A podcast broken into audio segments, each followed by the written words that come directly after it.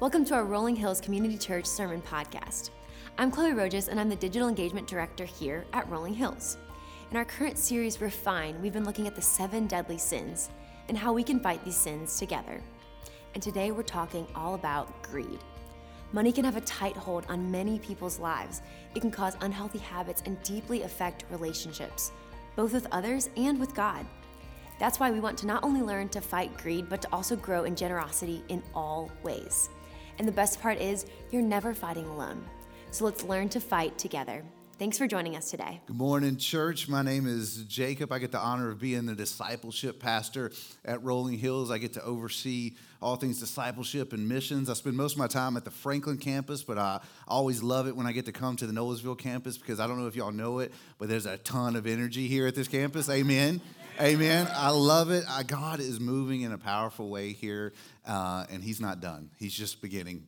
Um, so I'm so excited to be here with you today. We're going to be in Proverbs chapter 28, uh, just looking at verse 25. If you have your copy of God's Word, you could turn there now. It's also on the screen. This is what the Word of the Lord says The greedy stir up conflict, but those who trust in the Lord will prosper. Let's pray. Father, as we come into your presence this morning, Lord, I pray that you clear our hearts, you clear our minds, Lord, so that you can transform us, change us into your likeness, Lord. Lord, whatever we brought into this room today, would we lay it at your feet so that you may show us who you are and who you would have us be in the world, Lord. Change us for our good and for your glory. Amen. You know, as we continue this series today, Refine, uh, if you don't know, I have a lot of kids. I have, uh, last time I was here, I was about to welcome our fourth child into the world. It was just, uh, she's four months old now. So I have three sons an eight year old, a six year old, and a four year old, and now a four month old daughter. So if you think yourself, hey, what is four kids like in the house? It's exactly the way you think it would be. um, somebody asked me, was like, isn't there a lot of noise in your house? And I was like, yes, but after a while, it just becomes part of who you are, like the humming refrigerator. It's just it's just part of the atmosphere. You get uh, used to it. You know, when you become a dad, you also there's there's things that come along with being a dad. One of them is the ability to know everything about everything, and you know, uh, or at least pretend to. Uh, that. So my kids are always asking questions, you know, like, hey, what is this? How is this? And I always give them an answer. Even if I don't know the answer, I pretend to know uh, the answer. And recently we were talking about, you know, it's always weird stuff too, but um, how does water get to the house? And uh, does it come from? How does it get cleaned? You know, so I gave them an answer um, it wasn't a great answer, but I gave them an answer, and I was like, "Do what any good dad do." I go to YouTube and study some more, um, and learned about it, and came back later and was like, "You know what? I forgot to tell you this uh, that I knew all along," um, and gave him the rest of the information. But I was watching this video about water purification, and at the beginning, they do a thing like a man on the street where they go in and ask people, "Where does water come from? How does it get to your house?" And it was one or two answers most of the time. It was most nobody had a great answer. It was either, oh, I'm not quite sure, but I'm glad it does, or um, pipes. The answer was pipes. Um, but it's so interesting. So most people don't know where it comes from, but we gladly accept the end uh, result that comes to us. But in the video, um, you know, it goes through all the steps of water purification and how it gets to our home and how it gets to this pure state of being able to nourish our bodies. And you know, if you are in water treatment, I'm also an expert because I watched a YouTube video. So, um, but it's interesting. They they gather the water into these these large vats, and then they add uh, coagulant into it so that the impurities that are in there will come together into larger pieces to where it's easier to filter out, and then it goes through multiple process to get to this pure state. But a lot of times we just accept that pure water is coming to our home. I like it. I don't care where it comes from, uh, but we don't understand the process of getting to us. Sometimes we don't want to know the process because we don't want to know all the junk that's involved to get to the end result. But the reason I, the reason I tell you this is because this, this series is called Refine for a reason. It's because God is refining all of us, He is purifying all of us. And sometimes when I think it's a struggle for some of us, what is the process of refinement? We'll accept the end goal, but we don't know how we get there. If you were to ask, hey, when you become a follower of Christ, how does God change you? Our answer may be pipes.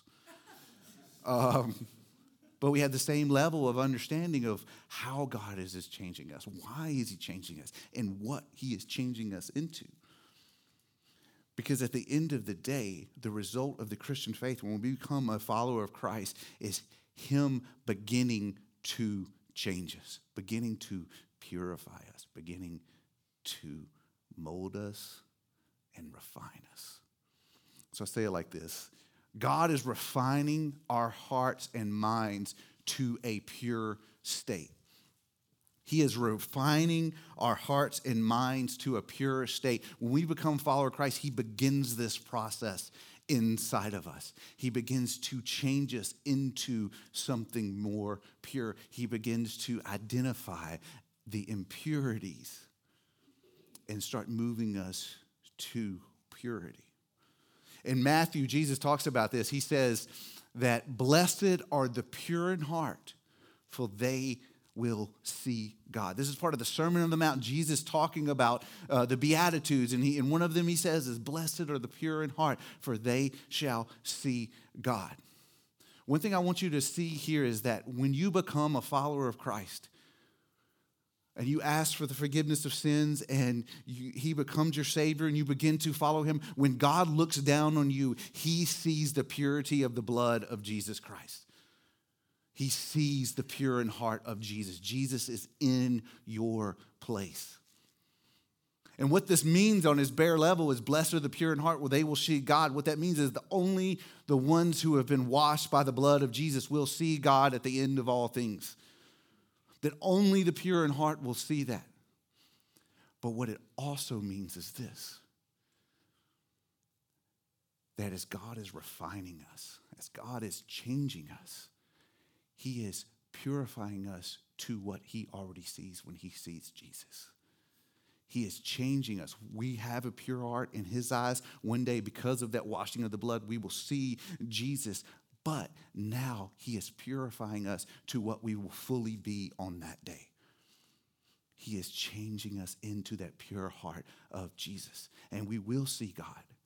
But the second fold of that is not only will we see God at the end, but we will more clearly see God in the here and the now. That He is purifying our hearts, our mind, and our eyes to see Him more clearly, even right now. This is His refining process, His purifying of our hearts and minds. So, as we step deeper into this process and think about how he's refining us, we're going to walk through a couple of steps of this. And step one is this examination of our hearts for impurities. Examination of our hearts for impurities. The first step in this refinement is meeting God in the examination of our heart for impurities. And what I mean by that is when you have like when you when the water comes into the water treatment plant, they want to see what type of impurities there are and they start to test for certain impurities and that specific answer they get about the impurities is how they figure out what their next step is. And our first step is the examination of our hearts. We are part of this process, but it's God that's doing the changing and he does the changing through his word. We read his word and we read about what purity is. We read about who he was, how he walked on the earth. We see uh, who he was and his purity on earth as his way of being in the world. And we meet him in that by reading and seeing what is, and then through his spirit, he convicts us of where those impurities are and then counsels us forward to what purity looks like in each one of those impurities. So God meets, we meet God in the work through His Word and His Spirit, and through His people, we allow people into our life to be a part of this refining process. People of God who are in the Word and in the Spirit and can speak into our lives and help in this refining process. So, with uh, examination of our hearts is with God and His Word through His Spirit and with His people.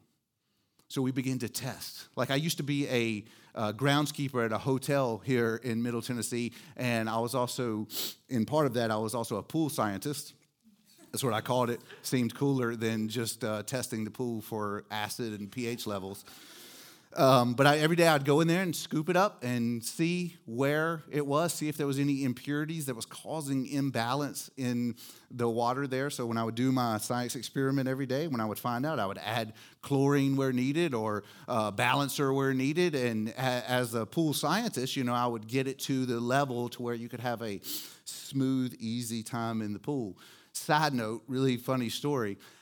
I was, when I was the groundskeeper, I went to school during the day. I mean, I went to school at night and worked during the day at uh, the Marriott in Cool Springs, the same Marriott that Rolling Hills used to meet at, and baptize people in that same pool that I would eventually be a pool scientist of and test for those impurities. And if somebody were to come and whispered in my ear at that time, hey, you're one day be the discipleship pastor of the church that used to baptize people in this pool, I would say, are you sure? Because I really thought I was going to be a pool scientist for the rest of my life.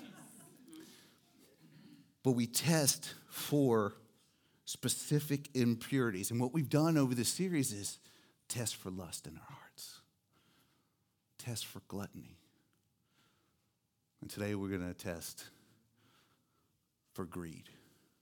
And the reason we test for greed is because it's a known impurity that's frequent to humans. It is a common impurity found in us.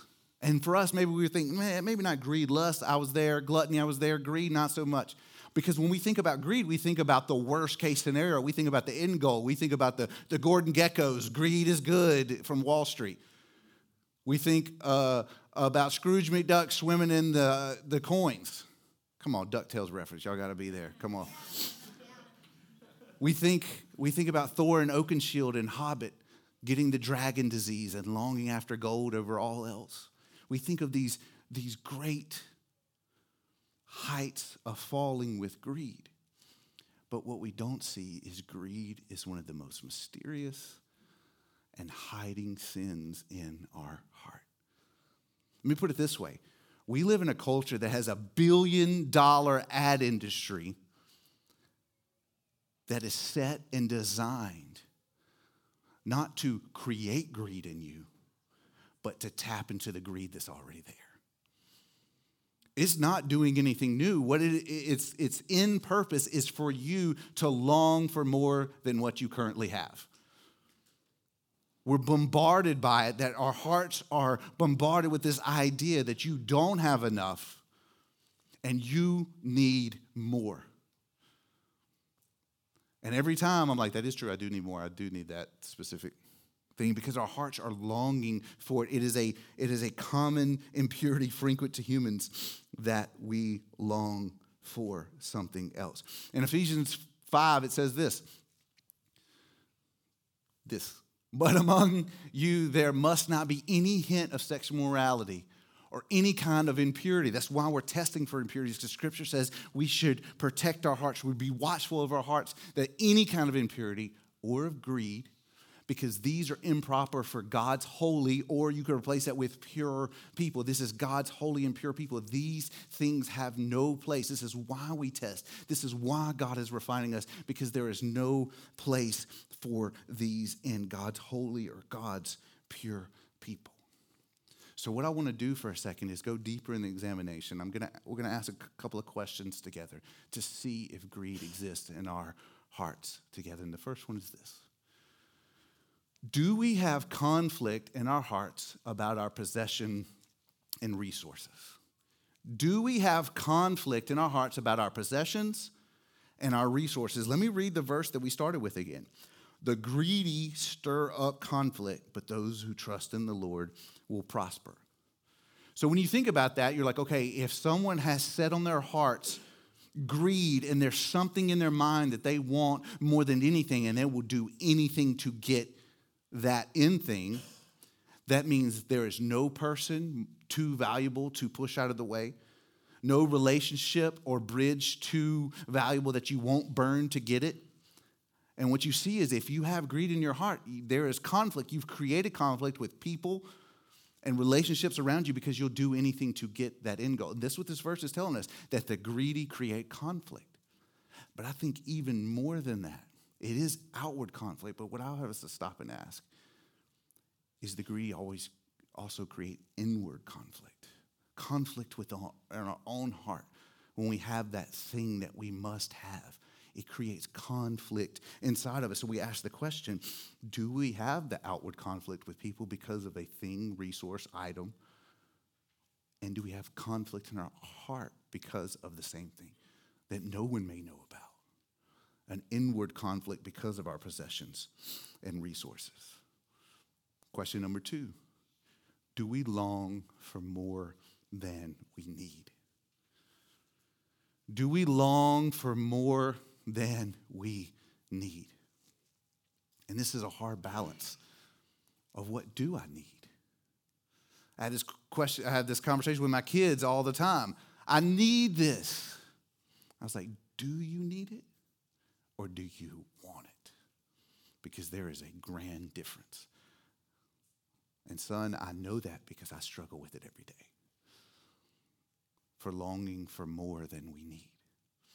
I mean, think about it. If you were on a, a deserted island and you had nothing, you would start thinking to yourself, what do I need to survive. Your wants are out the window. You want the thing you need to survive, and you would find that thing. And then you say, okay, I have this thing. Now I need this thing. And you're still in the need category. At what point of collecting needs does it get to the point where, oh, I would actually want to have this as well? When you think about your life, you have to stop and say, okay, what do I need? And does this does there's things and possessions, and resources that follow into the want and it's creating conflict in my heart? I mean, I can go outside and look at my backyard and say, you know, I wish I had a bigger backyard. I want to have a bigger backyard. But do I need a bigger backyard? Or I go out there and I get my backyard and I'm like, this is the big backyard. I'm content with this. Or, you know what? It'd be a lot better if there was a golf course back here. and what is the end goal of the wants? It takes you down a trail of chasing after the wind. You're chasing and you're chasing and you're chasing. So, do we long for more than we need? Or number three, do we always feel discontent with what we currently have? You know, if I if we had one more bedroom, then then we'd be content in our home. You know, I really think if the bonus room was upstairs instead of downstairs, then I would be content. You know, if I had a newer truck that didn't leak out of the back window when it rains, that's just a personal thing for me then I would be content. But here's the problem discontentment will chase you wherever you go. I pull up in my 2004 truck next to a brand new truck and I look at it and I was like, yes, I would be more content if I had that. But you know what would happen if I got that truck? I'd pull up next to someone with a nicer one. It's a never ending race and chase of discontentment. And the thing about discontentment, is it is a breeding ground for all other kinds of impurities. Because once discontentment finds in, your discontentment in your home, discontentment in your job, discontentment on what you make, discontentment in your marriage, discontentment in your parenting, discontentment in everything, it begins to bleed into everything. And honestly, as you walk through the seven deadly sins, you can see a thread of discontentment in each one of them. So, do I have discontentment in my heart. And then lastly, this question What is the dollar amount you would need to feel content? You have a blank to write this down for yourself. What is the dollar amount? Like if I had this much money, if I made this much money with my job, then I would feel content. Or I had this much money in my account, then I would feel content. If you're brave enough to write the number down, that's good.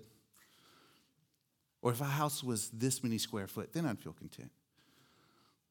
If my spouse were to act this way, then I'd feel content. You could replace that with numerous things where discontentment may find it. But here's the thing about our resources and how much money we make. There was a study recently uh, done where they asked uh, different people, what was this number? How much do you currently make, and what would be the number where you would feel content? They asked people that were making 50000 a year, what would, what would be the number where you would feel content? And the average of answers was about $92,000 where they would feel content. Then they asked people making $100,000, how much would you need to make to feel content? And their answer average was $192,000. So, what the survey tells us is that everyone would feel more content if they made double what they currently made. Because that's the state of our heart that we're always longing for more. And once you get to the 192, it's like, you know what? 292 would be better. 392 would be better. It is a constant chase for us. But in step two, that's step one of the step one of the refinement is understanding that we have impurities, examining for impurities. We examine for greed as we walk through this. Maybe you saw it in some levels of your heart, because I know I do mine. And it's convicting reading through every one of these questions. But step two is this understand the end goal. In the water purification process, the end goal is clean, drinkable water. Pure water that's nourishment to our bodies. We understand the end goal. We've talked through the process of how we get to the end goal, but for the refining of our hearts, we have to understand the end goal. And the end goal is at the heart of Jesus. The end goal for our refining process is to make us more like Jesus, to see our resources, to see our um, our money, our financial, our human capital, all everything we have, the things that have been placed in our care, we see it through the lens of how Jesus would see those things. That is the end goal, that He is changing us into something else. So we have to understand the end goal holistically, that it's like Jesus. And for Jesus, the end goal of refining from where we are at greed to the end goal of like Jesus is the move from greed to generosity. So if greed is one end of the spectrum of how we view our resources, generosity is the other end of that. So it is a move from greed in our hearts towards generosity. And to move that, if you have two polar opposites, there's always a bridge in between. And the bridge between greed to generosity is contentment.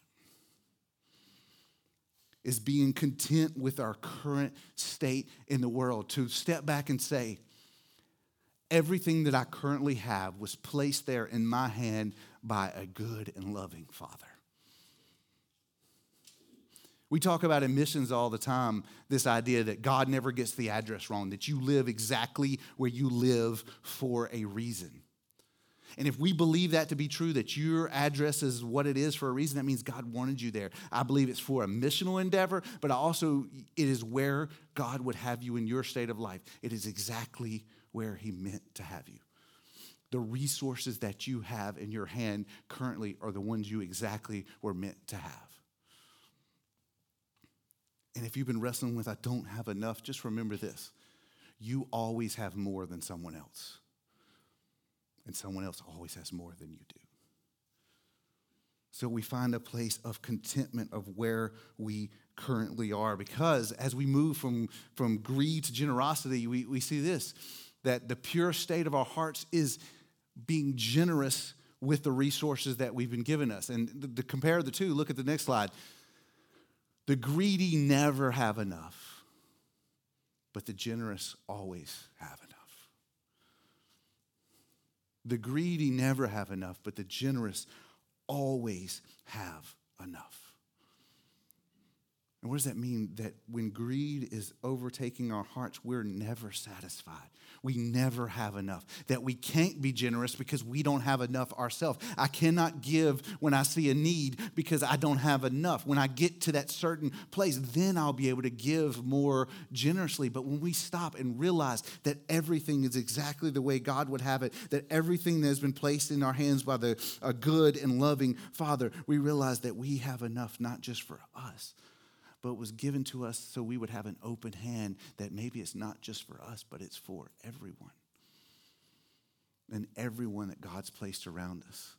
That we would care for those that God has placed in our circle of influence with the resources that we currently have. Proverbs 11 enforces this. It's going to be on the screen, but I'm going to read it to you. It kind of it goes to the same point, starting in verse 24, it says, One person gives freely, yet gains even more. Another person withholds unduly, but comes to poverty. A generous person will prosper. Whoever refreshes others will be refreshed.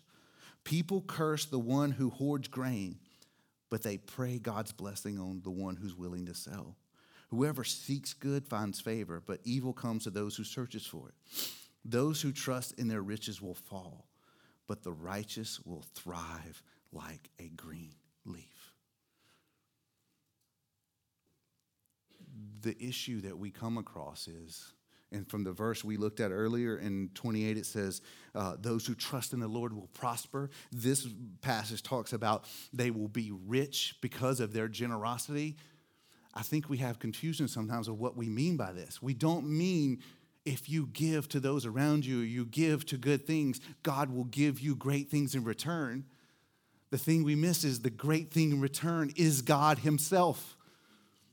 The riches have nothing to do with things of this earth. Jesus is the riches. He is the treasure hidden for all ages. When we have Jesus, we have enough. And that's when we see it like this you currently have more than you can ever imagine. And I mean that, first of all, with your resources and the things God's given you. I tell this to my kids all the time. My mom used to tell it to me when I was like, I don't want to eat this. And she would say, Well, there's people in the world that have nothing to eat. And I say, That doesn't make this taste better. And I say the same thing to my kids. You want 3,000 Pokemon cards? There's a kid in the world that would love to have one. And when you think about the majority of the world lives on less than $2 a day, you can stop and look at your life and realize you have more than you can ever imagine. I mean, if you think back five, ten years ago, what was the things that you were longing for in your life to be content? Did God provide those things? And now we've changed the goal of what would be the next thing. But when we stop, and maybe even means going home today and taking out a piece of paper and writing down how blessed you truly are. Because everybody has something that someone else wished they had. I look at my kids every day. I have four kids. Y'all know my story. We lost one at birth, and now God's blessed us with four. But I also know families that I'm walking through with who can't have children. I know families that they're trying to, they're, they're in Franklin, they're trying to find a house. They can't find a house. I'm blessed with my house. It, there's things falling apart, but I've been blessed. When we can stop and look and see how we've been blessed with the things that we have in our hand, we say, man, I have more than I could ever imagine. But even more than that, if that's true about our things and resources, it's even more true of this. Look at Second Corinthians. It says, For you know the grace of our Lord Jesus Christ, that though he was rich, Yet for your sake, he became poor. Why? So that you, through his poverty, might become rich. And then it's not talking about things of this world. Because all the things of this world is chasing after the wind. We're reading Proverbs, and the wisdom of Solomon and Ecclesiastes says everything under the sun is meaningless. Everything under the sun is a chasing after the wind. He's not saying that so we'd be depressed about our th- striving and working under the sun. What he's saying is, yes, everything under the sun is meaningless. We should put our hearts and minds above the sun. That our riches aren't found here on earth, that our riches are found in heaven, that Jesus Christ became poor so that we would be rich, and the riches, the treasure, the glory, everything is found in who he is. And when Jesus has us, then we can see the world differently and realize we have everything. And that changes our hearts and it changes our eyes to see the world differently. We become a different type of person. We begin to be in the world the way Jesus was in the world when we realize we have everything we could ever need. And we become this type of person. A generous person lives with an open heart to see their resources. And by resource, I mean your time, your money and your skills as a tool to change the world for the glory of God. that we begin to, with open hands, look at all that we've been given and say, you know what? This wasn't given to me just for me. It was given to me to be generous to my neighbor when they're in need, to be generous to my coworker, be generous to the family on the baseball team that I've been talking to about Jesus when I know there's a need, to be generous to the ends of the earth, to see that I've been blessed beyond belief. And here's the thing Williamson County is one of the wealthiest counties in all of the world. And I believe that God did that on purpose. Not that so we'd be greedy with it, so that He would collect a bunch of resources in one place. Because what if Williamson County was the greatest mobilizer of the gospel to, the, to neighborhoods and to the ends of the earth ever in history because of the collection of resources here?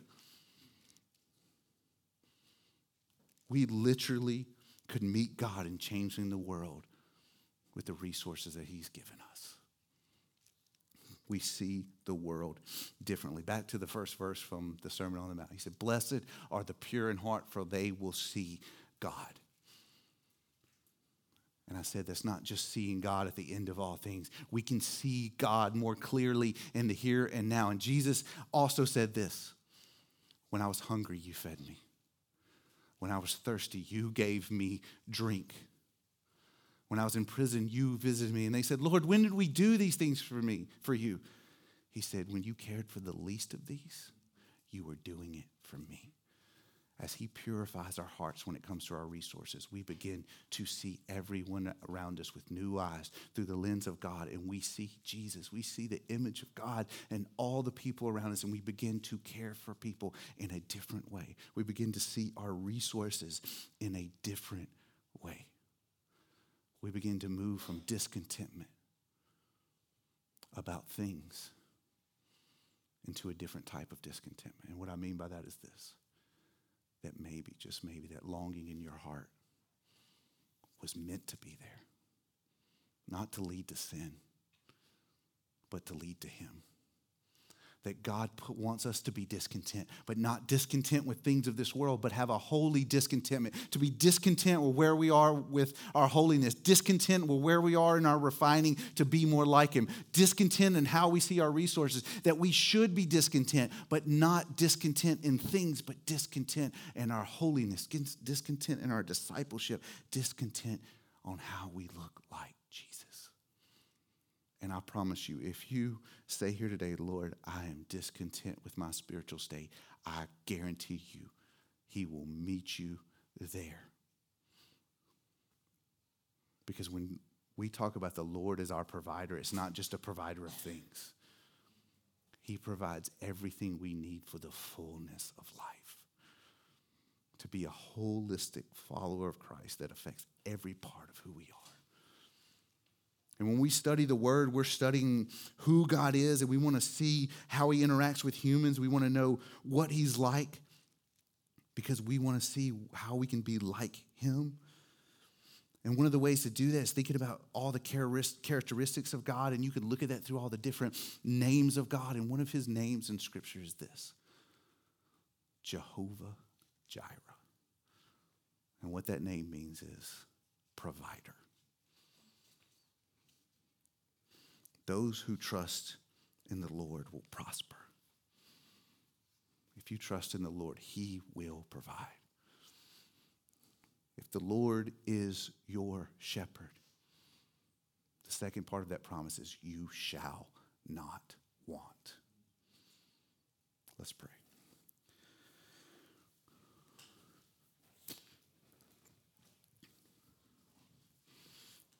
Father, if there's anybody in this room, Lord, who've never stepped down from the throne of their own heart and let you rule, Lord, and let the blood of Jesus wash over them so that God forgives their sins and sees them no more and washes away all impurity. And when he looks down, he sees his holy Son. Lord, I pray that they don't take another moment before running to you, Lord.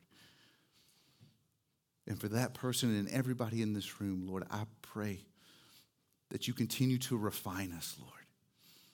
You continue to change us into your likeness, Lord, that you continue to mold us and purify us and make us holy. Lord, it is a long process, Lord, but the closer we, when we draw near to you, you draw near to us, Lord. Lord, help us to see our resources in such a way that we see them as a tool to make you known through our lives and to the ends of the earth, Lord. That we would trust you, Lord. That even if you take away everything from our life, if we still have Jesus, we have more than enough, Lord. You are sufficient for us, God. Give us holy contentment in who you are and what you would have us be, Lord. And we ask this in your holy name. Amen. Thanks for listening to our Rolling Hills Sermon Podcast, part of the Rolling Hills Podcasts Network. If you like this podcast, subscribe to it or share it with some friends. You can also check out some of our other great podcasts like Making History Parenting Podcast, Men's Leadership Network, RH Women's As You Go podcast, and more. If you're interested in learning more about Rolling Hills, download our app, follow us on social media, or visit us at our website at rollinghills.church. We're thankful for you.